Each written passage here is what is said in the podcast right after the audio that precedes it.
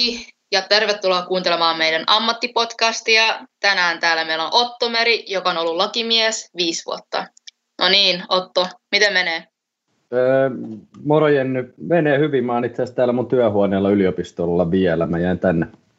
Selvä. Haluatko kertoa, mitä lakimiehet tekee? Eli mitä sun työtehtäviin kuuluu? Joo, öö, erittäin hyvä kysymys. Lakimiehet tekee tosi paljon erilaisia hommia. Lakimiehistä on perinteisesti puhuttu, mutta se on sama asia kuin juristi. Lakimies-sanassahan on se mies-sana, minkä takia se on, jotkut tykkää käyttää mieluummin juristi, joka sukupuolineutraali termi. Mä oon lakimies ja mä oon juristi, ja siis käytännössä tarkoittaa samaa, eli, eli henkilö, joka on tehnyt oikeustieteellisen loppututkinnon, valmistunut maisteriksi, oikeustieteen maisteriksi, niin se on, se on lakimies ja juristi. Mutta sitten sitä välin sekoitetaan asianajajaan ja varatuomari, mitkä vähän erillisiä titteleitä. Nekin on lakimiehiä, mutta että juristi ja lakimies on se perus. Mutta mitä ne tekee, eli mitä me tehdään, tosi paljon erilaisia juttuja. Ollaan nimenomaan asianajomaailmassa, eli hoidetaan niin kuin asianajatehtäviä, eli, eli niitä mitkä on TVstä tuttuja, eli oikeussalissa juristit ajaa asiaa ja sitten on yhtiölakimiehiä, yhtiöasianajia, jotka tekee yrityskauppoja. Sitten on virkamiehiä, on paljon ministeriöissä, kirjoittelee lakeja, lainvalmistelu. Sitten on tosiaan tuomioistuimessa tuomarit, syyttäjät, oikeusavustajat.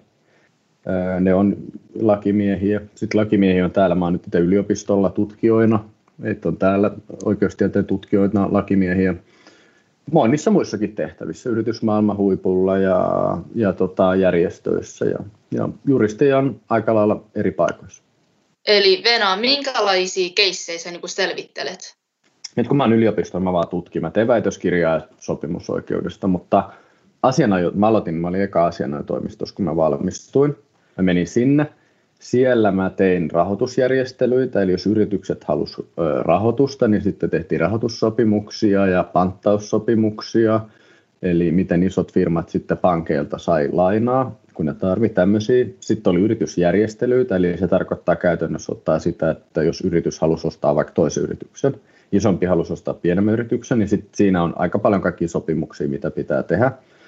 Niin autoin niissä, luin läpi sopimuksia, kommentoin ja tehtiin asiakirjoja ja ilmoituksia. Ja sitten mä olin riidanratkaisussa lopuksi, eli se oli tätä, että jos tulee riitaa, kahden yrityksen välillä ne oli pääsyysyrityksiä, että joku on ostanut jotain ja se ei ollutkaan niin hyvä tuote kuin pitäisi, niin sitten sit tulee riitaa, että hei, myyt mulle huonon tuotteen, ja haluan korvausta ja toinen sanoi, että se oli ihan hyvä tuote eikä ollut mitään vikaa, et saa korvausta, niin sit sitä neuvoteltiin aluksi ja sitten viime kädessä mentiin, mentiin sitten tuomioistuimeen tai sitten välimiesmenettely.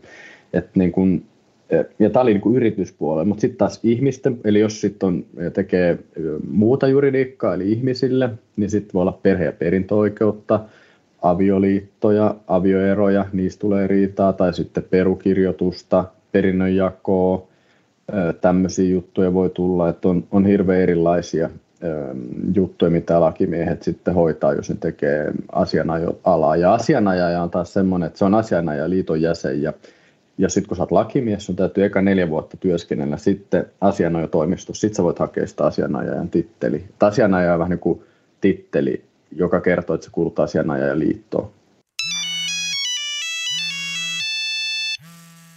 Voisitko antaa meille jonkun konkreettisen esimerkin sun työpäivästä, että mistä se alkaa ja mihin se loppuu?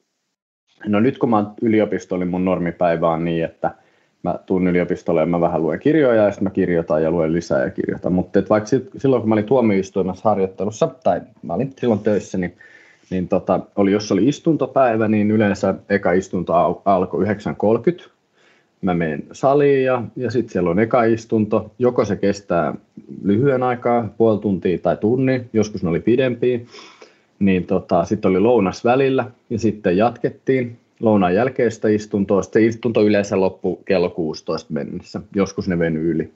Ja, ja tota, sitten oli lähinnä, että sitten on puhe, eli tuomari on sitten siinä salissa, sitten ne osapuolet, on syyttäjä ja syytetty, jos on rikosjuttu, ja, ja tota, jos se on riitajuttu, niin sitten on kantaja ja vastaaja ne termit. Et käytännössä tuomioistuimessa on kahdenlaisia juttuja. On niitä rikosjuttuja, syyttäjä ja sitten on se joku, jota syytetään ja sitten nämä riitajutut on ne, missä on kaksi osapuolta, joista toinen vaatii toiselta jotain. Se tuomaritehtävä on vähän niin kuin, että ohjeistaa niitä osapuolia, että kaikki noudattaa lakia ja siinä käydään ne perinteiset prosessit läpi. Kaikki saa sanoa ja kaikilla on mahdollisuus kommentoida ja näin.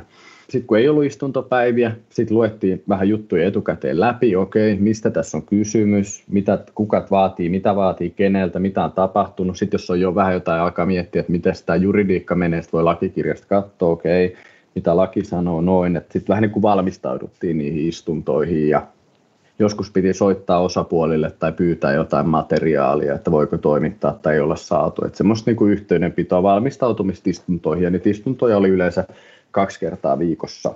Ja sitten sit kun mä olin asianajotoimistossa, niin yleensä päivä alkoi niin, että sitten eka luetaan sähköpostit, mitä tulee aika paljon.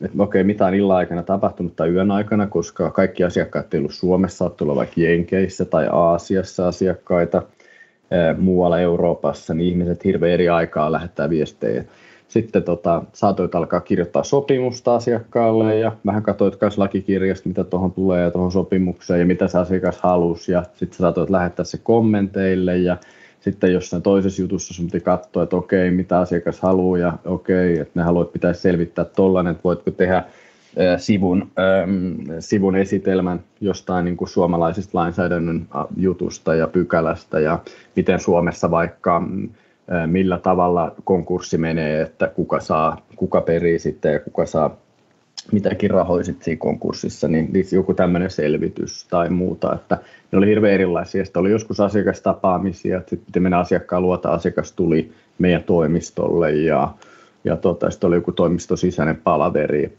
puhuttiin praktiikoista, että se yritysjärjestelypraktiikka. Siihen kuuluu aina vetäjä ja sitten, sitten tota, vähän vanhempia asianajajia ja sitten meitä nuori jurista ja sitten me porukassa sitten käytiin läpi, että mitä sillä viikolla tapahtuu ja mitä pitää tulla ja onko jotain isoja yrityskauppoja tulossa ja että sitten oli semmoisia palavereja. Että nyt kun on ollut hirveästi ollut eri, neljäs eri työ, ei kun kolmessa eri työpäivä, ei kun neljässä, asianajotoimistossa, eduskunnassa, käräjäoikeudessa, nyt yliopistolla, niin kaikissa on ollut hirveän eri, eri hommia. Että hirveän erilaisia työpäiviä, mikä kertoo sitä, että lakimiehet tekee tosi erilaisia hommia. Ammattipodcast. Eli sulla ei ole niinku tiettyjä, että kuinka pitkä sun työpäivä kestää yleensä esimerkiksi 6 tuntia, 8 tuntia, vaan se riippuu aina?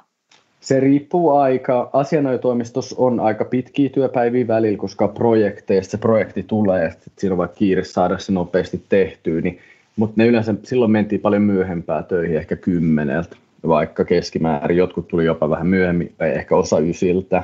Tuomioistuimissa taas vir, virka-aika alkaa silloin tota, kahdeksalta, niin sitten piti olla usein kahdeksalta. Sitten taas eduskunnassakin oli aika joustavaa, ja nyt yliopistolla niin on, on myös joustavaa. Mutta että asianajotoimistossa oli vähän pidempiä päiviä kuin sitten, jos on valtiolla töissä. Valtiolla on vähän lyhyemmät työajat. Onko sinulla viikonloppuisin lomaa vai miten tämä niin menee? Mm. No kyllä viikonloppuisin on aika äh, harvoin tarvii tehdä töitä, että et, et joskus, mutta harvemmin. Ja sitten se pystyy, se on aika itsenäistä, että pystyy kyllä niin kuin itse päättää, että milloin tekee töitä. Joo. Miten sun työkuva on muuttunut korona-aikana? Pystyykö tätä työtä tehdä etänä? Moni työtehtäviä pystyy tekemään etänä. Tuomioistuimen istunnot kyllä on fyysisiä, mutta niihinkin on voitu koronan aikana tehtiin niin, että kaikki ei ollut paikalla siellä salissa, vaan osa oli etänä. Sellaisia tiettyjä juttuja, missä kaikkea piti olla paikalla, niin niitä piti sitten perua, koska jossain isoissa jutuissa voi olla vaikka kymmenen, kymmenen osallistujaa, niin sitten niitä piti siirtää. Mutta jos oli pienempi, niin sitten ne pystyttiin järjestämään. Etänä pystyy aika hyvin antaa neuvoja ja tietenkin hoitaa ta- tapaamisia ja, ja puheluita ja sähköposteja, mutta sitten ne käräjäoikeuden istunnot, että kyllä niin kuin lainkin mukaan täytyy niin kuin järjestää paikan päälle, sit, kun laki edellyttää, että tuomioistuimen käsittelyt on avoimia, eli siis kaikillahan meillä on oikeus mennä käräjäoikeuteen tai hovioikeuteen tai korkeampaankin oikeuteen katsoa istuntoja, että niitä ei voi pitää suljetun ovin, ellei ole sitten jotain arkaluontoista tai salassa pidettävää tietoa, niin silloin ne pitääkin lain mukaan olla suljetuin ovi, että sinne ei saa yleisöä tuoda, mutta se asettaa tietenkin tuomioistuimille rajoituksia. Miten tuonne saleihin pääsee? Niin kuin, laitatteko aina nettiin tietoa vai Miten tuonne pääsee tsekkaa? Joo, netissä ei ole tietoa, mutta vaikka käräjäoikeuden aulassa, kun siinä menee, niin siinä on semmoinen iso infotaulu, missä lukee eka vasemmalla on riitajutut ja oikealla on rikosjutut ja siinä näkyy osapuolten nimet. Niin sitten kun sinne käräjäoikeuteen menee ja siellä tosiaan suuri osa istunnoista alkaa 9.30, sitten siinä menee ja katsoo, okei, okay, mua kiinnostaa, voi, joskus on tuttujakin nimiä, tietenkin voi olla isoja firmoja, joskus jotain julkiksiakin. Sitten katsoo, että okei, missä salissa se on, siitä näkyy salin numero, ja sitten se tuomari kuuluttaa, että jutun käsittelyasiassa Möttönen vastaa, vastaa Virtanen alkaa kaikki asianosaiset istuntosaliin ja olkaa hyvä ja sitten ne tulee ja sitten yleisö tulee ja sitten yleisö istuu siinä takapenkillä ja ja sitten se käsittely alkaa, että noin sinne voi siis joka päivä aika lähtökohtaisesti jo istunto. Sitten sinne vaan menee ja, ja menee istuu ja seuraamaan. Mullakin oli aika paljon yleisöä ja opiskelijoita oli paljon ja, ja tota, sitten on kaikissa istunnoissa ei ole ketään, mutta aika usein joku, joku on kiinnostunut, tai sitten joku sukulainen, joka voi tulla, tai vanhempi, tai veli, tai kaveri, tai joku. Että. Miten sä oot päättynyt lakimieheksi? Se, mä aloitin Valtsika sekä, mä olin eka valtiotieteellisessä opiskelijassa. Meillä on pakollinen hallinto-oikeuden kurssi joka piti käydä, että virkamies vähän niin ymmärtää hallinto-oikeutta. Sitten mä innostuin sitten hallinto-oikeuden kurssista sen verran. Siellä oli hyvä opettaja, semmoinen käytännön lakimies. Ja sitten mä ajattelin, että tämä juridiikka on ihan hauska oikeustiede, että jos mä hakisin. Ja sitten mä hain ja, ja pääsin. Ja sitten mä vähän niin kuin jäin sille tielle, mihin mä päädyin. Mikä on paras asia lakimiehenä olemisessa? Mä tykkään siitä siis sääntöjen, se on, se on semmoista eräänlaista niin sääntöviidakossa kulkemista. On valtavasti eri lakeja ja asetuksia ja pykäliä. Ja sitten sun täytyy niin kuin ymmärtää että, ja vähän niin kuin tietää niitä pykäliä, että miten ne menee. Ja sitten tulee käytännön tilanne, että tosielämässä joku tekee noin. Ja sitten täytyy miettiä, että sovelletaanko tätä vai jotain muuta sääntöä nyt sitten tähän, onko tämä rikkonut tätä pykälää vai ei? Ja, ja tota, onko tällä ollut velvollisuus tehdä tätä ja sitten se ei ole tehnyt. Joo, sääntöjen niin kuin, tulkinta. Ja sitten totta kai se on yleissivistävä, tietää paljon erilaisia sääntöjä, erä, e, elämä eri aloilla. Lainsäädäntö vaikuttaa niin moneen juttuun. Entäs onko jotain huonoja puolia sitten? No huono puoli on se, että ehkä välillä kun näkee, ymmärtää niitä sääntöjä, niin näkee aina kaikkialla paljon sääntörikkomuksiakin. Ja, ja tota, tulkitsee aina asioita vähän niin kuin juridiikan kautta. Mä oon yrittänyt kyllä pois oppia siitä, että ei, saisi, ei pidä liikaa ajatella lakien kautta asioita, vaan niin kuin muuten. Sitten tietenkin niin kuin jotkut rikosjutut on, on aika raskaita ja lapsiin kohdistuvat rikokset tai riidat on, on voi olla niin kuin psyykkisesti aika raskaita henkisesti niille, jotka niitä käsittelee. On kuitenkin niin kuin synkkiä juttuja osa, mutta onneksi ei hirveästi. Juristin olossa on enemmän, paljon enemmän niitä hyviä puolia. Ja se riippuu vähän myös siitä, mitä tehtäviä tekee. Että, että kaikki tehtävät ei sovi kaikille. Että osassa olla enemmän ihmisten kanssa tekemisissä, osassa lakimiehen ammatteja ja tai tehtäviä ja rooleja ja toisessa vähemmän. Että sitten jokaiselle on niin kuin jotakin, että viihtyykö enemmän kirjojen ja tekstien parissa vai sitten haluatko olla enemmän ihmisten kanssa tekemisissä, niin sitten on niin kuin eri, eri tehtäviä. Yes, ja haitko lakimieheksi yksin vai joku kaverin kanssa tai jonkun porukan kanssa? Mä olin kyllä valmennuskurssilla, mutta siellä ei ollut mitään semmoista, niin kuin siinä, mulla oli muutamia kavereita, ne oli eri kursseilla. Kyllä mä jonkin verran sit ystävystyin sen valmennuskurssin aikana parin tyypin kanssa, me käytiin lukea yhdessä. Mun veli oli hakenut vuotta aikaisemmin ja se oli päässyt, että sen mä niin kuin tiesin. Enemmän se yksin. Yksin kirjastus luki. Pääskokirjoja ja sitten kävi kurssilla. Ammattipodcast. Mikä oli sun unelma-ammatti, kun olit nuori? Varmaan ihan lapsena tai aika lapsena halusin ammatti jalkapalloilijaksi. Sitten totesin, että sitten ei tule oikein, en menestynyt fudiksessa, sitten on vaihdoin golfiin. Sitten mä ehkä ajattelin, että musta tulee golf-ammattilainen. Ei tullut sitäkään. Sitten mä halusin diplomaatiksi. Ja mä hain valtsikkaa, ja mä luin maailmanpolitiikkaa aluksi.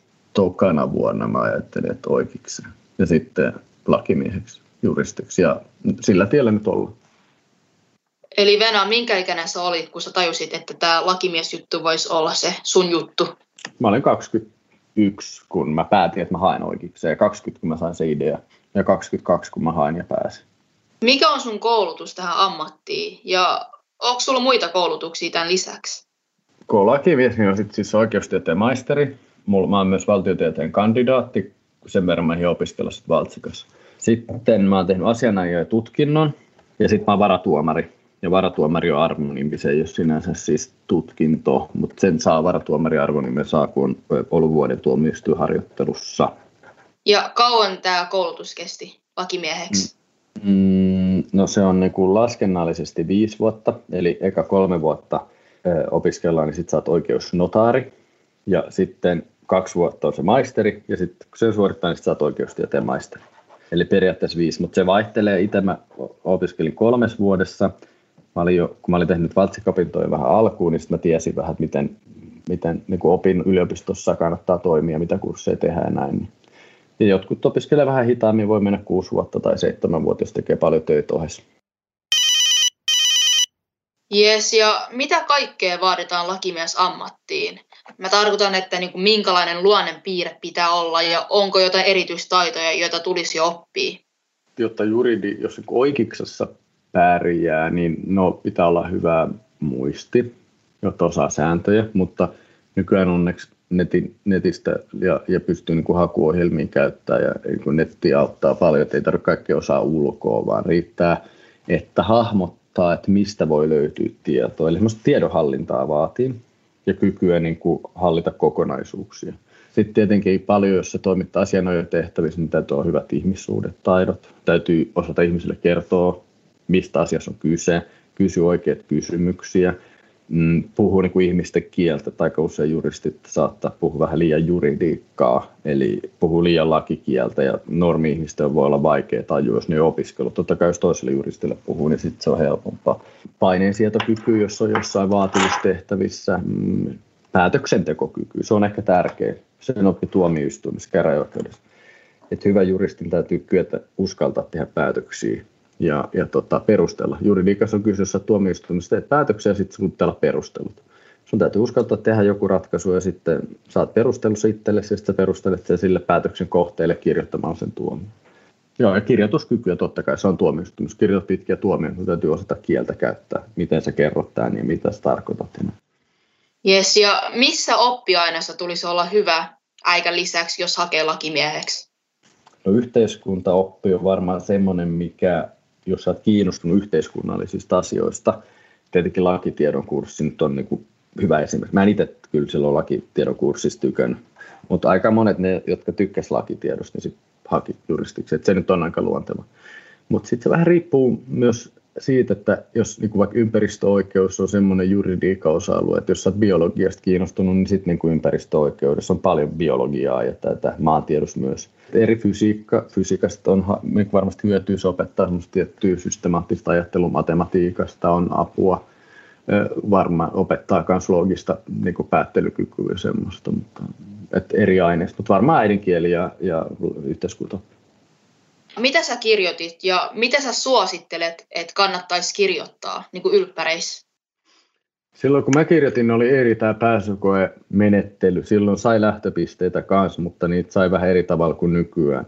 Nyt mä oon nyt oppinut, me ollaan täälläkin välillä puhuttu oikeuksessa, että nythän esimerkiksi kun pitkästä matikasta on paljon hyötyä lähtöpisteissä, että, ja yhteiskuntaopiste esimerkiksi vähemmän, että nythän jos haluaisi suoraan ylioppilastutkinnolla, niin kannattaisi sitten pitkää matikkaa opiskella, mutta, mutta tota, mä en itse en kirjoittanut kovin hyviä papereita, tai siis no e, en yhtään L, mun mielestä jotain E ja C ja M ja näin.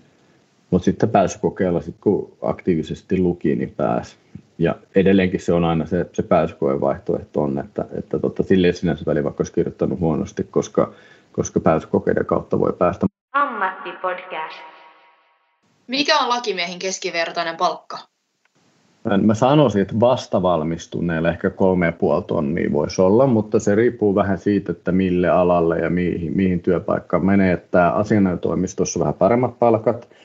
Nykyään isommissa asianajotoimistoissa tässä niin kuin Esplanadin lähellä tai keskustassa, niin aloituspalkka on lakimiehellä niin joku neljä tonnia. Valtiolla vähän, vähän vähemmän, ehkä joku alle neljä tonnia, kolme ja puoli. Voisitko kertoa vielä, millä kaikilla tavoilla lakimieheksi voi työllistyä? Juridiikka on siinä määrin poikkeava kuin vaikkapa lääketieteet.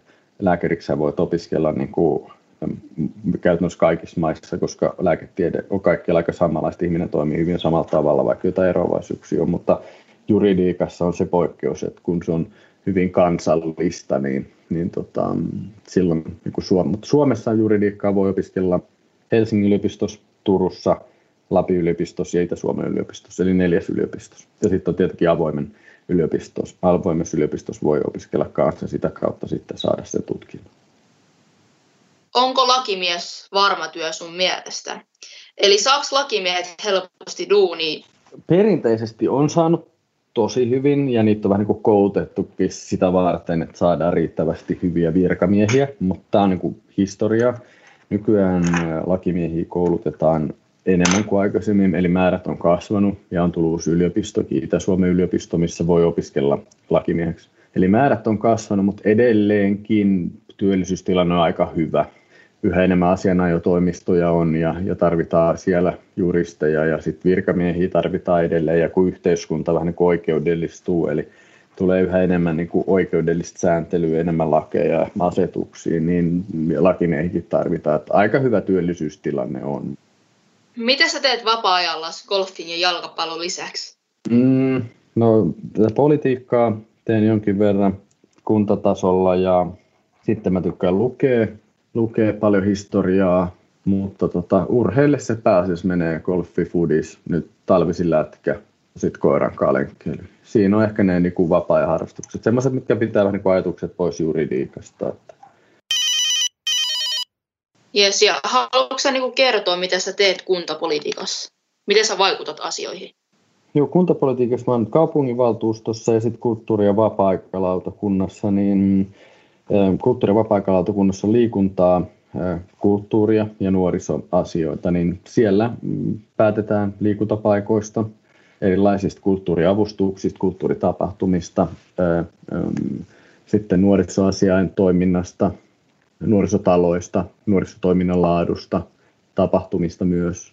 Ja mulle ehkä näistä liikuntaa niin läheisiä just harrastusten kautta. Sitten kaupunginvaltuustossa nyt päätetään näistä isoista asioista. Siellä on asumista ja maankäyttöä ja, ja tota verotusta, kunnallisverotusta ja erilaisia palveluita, sosiaali- ja terveydenhuollon palveluita. Että kaikissa on ollut, kyllä sille on hyötyä, kun ymmärtää, kuntalaki on se, se laki, joka sääntelee niin kunnan toimintaa ja tehtäviä, niin kyllä välillä on pitänyt kuntalakiikin katsoa. Ja siellä, ja sitten jää, niin, jää, jääkenttäsäätiössä on kanssa, on siis tämmöinen omistaa liikuntahalle, jää, jäähalleja, niin, niin sit sitä kautta ollaan nyt tuetaan jääurheilua myös.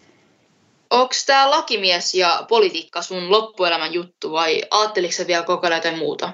Nyt mä oon tykännyt näiden kahden yhdistelmästä, että, että vähän niin kuin molempia ja viisi vuotta kun on ollut juridiikassa ja, ja politiikassa nyt kohta neljä, niin, niin on, kyllä, on kyllä tykännyt molemmista. Ne tukee tosiaan aika paljon toisiaan, että se on ollut se paras puoli, puoli siinä. Niin. Mutta voi olla, että nyt kun väitöskirja valmistuu, niin se siirryy vähän taas jonkin eri juridiikan tehtäviin. Sitten juridiikan sisälläkin voi vaihdella niitä. Joko rupean omaa toimistoa pyörittämään tai sitten menen jonkun toisen toimistoon tai takas tuomariksi tai syyttäjäksi. Ammattipodcast. Mitä vinkkejä sä antaisit näille nuorille, jotka kuuntelee tätä nytten ja halus olla tulevaisuudessa lakimiehiä? Suhtautuu maailmaan avoimin silmiin ja, ja nauttii siitä nuoruudesta ja kokeilee eri juttuja ja tietenkin kannattaa panostaa ylppäreihin ja yrittää saada hyvät paperit ja sitä kautta suoraan. Ja, ja jos ei, niin sitten pääsykokeisiin.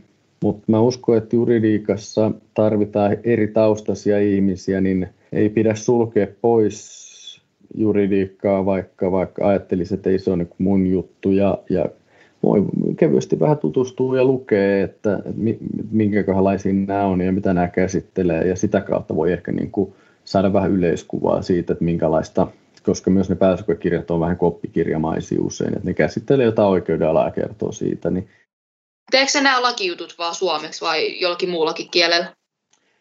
Kun oli tuomioistuimessa, niin ruotsin kieltä joutui jonkin verran käyttämään – ja myös aika paljon englantia asiakaspalvelussa. Ja sitten asianajotoimistossa niin englantia joutui kanssa aika paljon käyttää, että asiakkaat oli ulkomaalaisia. Et Suomi, Ruotsi, Englanti. No nyt sitten tutkijana, kun on, niin on tanskan kielistä kirjallisuutta. Norjaa on oppinut lukea tai on pakkokin olla, koska on norjalaista Saksaa, pari saksalaista oikeustapausta, englantiin myös. Mutta kyllä eri kieliä tarvii tarvii englanti ruotsi ennen kaikkea. Kiitos Otto, että tulit tähän haastatteluun ja onneesi sun väitöskirjaa.